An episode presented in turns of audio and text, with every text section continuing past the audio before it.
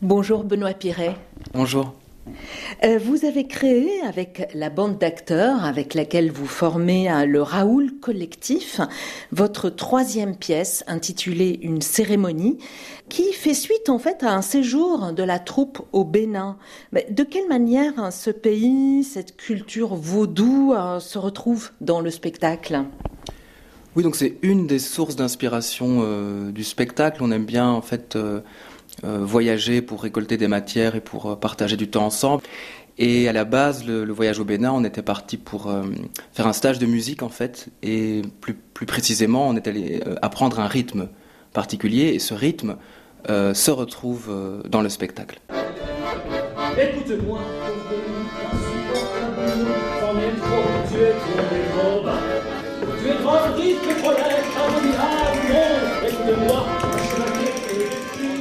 difficile d'expliquer la pièce en quelques mots. Hein. On peut dire que sur scène, c'est un joyeux bordel où perce quand même un cri de colère contre notre monde tel qu'il est aujourd'hui. Oui, en fait, il s'agit d'un groupe de personnes qui apparemment se connaissent euh, déjà et qui tentent quelque chose ensemble. Ils ont un désir de faire rituel, de faire cérémonie, mais ils ne savent pas bien par quel bout le prendre. Et c'est pour ça que ça fait un genre de désordre au plateau, vu que les paroles se prennent et se chevauchent. Et notamment, il y a euh, de la colère, mais il y a aussi euh, des doutes.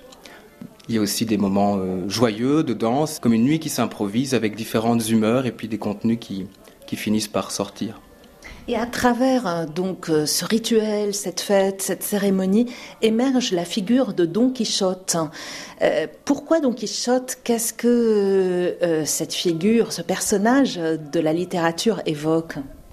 Oui, on aime beaucoup son jusqu'au boutisme et le fait qu'il est nourri par son imaginaire et cet imaginaire lui permet d'être vraiment dans un état de révolte au premier degré, c'est-à-dire lui, il sort de chez lui euh, avec cette quête d'absolu et en se disant je vais réparer les injustices du vaste monde. Le groupe qui est au plateau est un peu un groupe de Don Quichotte, dans le sens qu'ils ont une foi absolue au fait de se réunir, à la nécessité de se réunir, mais ce qu'ils cherchent est toujours devant eux. Quoi. Ils ne l'atteignent pas d'office, ils doivent parcourir toutes les aventures comme Quichotte quand il part. Dans cette pièce aussi, il y a nombre d'animaux. Déjà, il y a un immense oiseau préhistorique euh, en métal absolument fabuleux qui plane au-dessus de, la scène et qui donne une âme incroyable hein, euh, à, la pièce. Et puis, il y a une chouette qui traverse le plateau, il y a un centaure. Pourquoi ces animaux? Oui, c'est important pour nous de convoquer des, figures irrationnelles et des choses plus de l'ordre de l'onirique euh, ou du mythologique, hein, puisque le centaure, il s'agit bien d'une figure mythologique. Et tout ça fait partie de cette intuition en faisant cérémonie. C'est comme la musique, c'est comme le rythme. C'est qu'il y a des choses que les mots ne, sont pas euh, aptes à, les convoquer.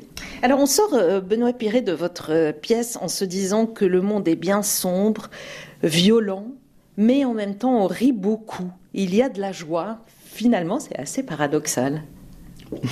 oui. Euh, je crois qu'il y a une continuité dans ce paradoxe, c'est pas seulement ce spectacle-ci. Simplement ici, la construction du spectacle fait que les choses sont, parfois plus frontales et la question de la violence se pose, ce compris en termes de, euh, de légitimité. C'est-à-dire, euh, une des choses qu'on entend à la fin, c'est quand même la question de la violence pour résister. Merci Benoît Piret.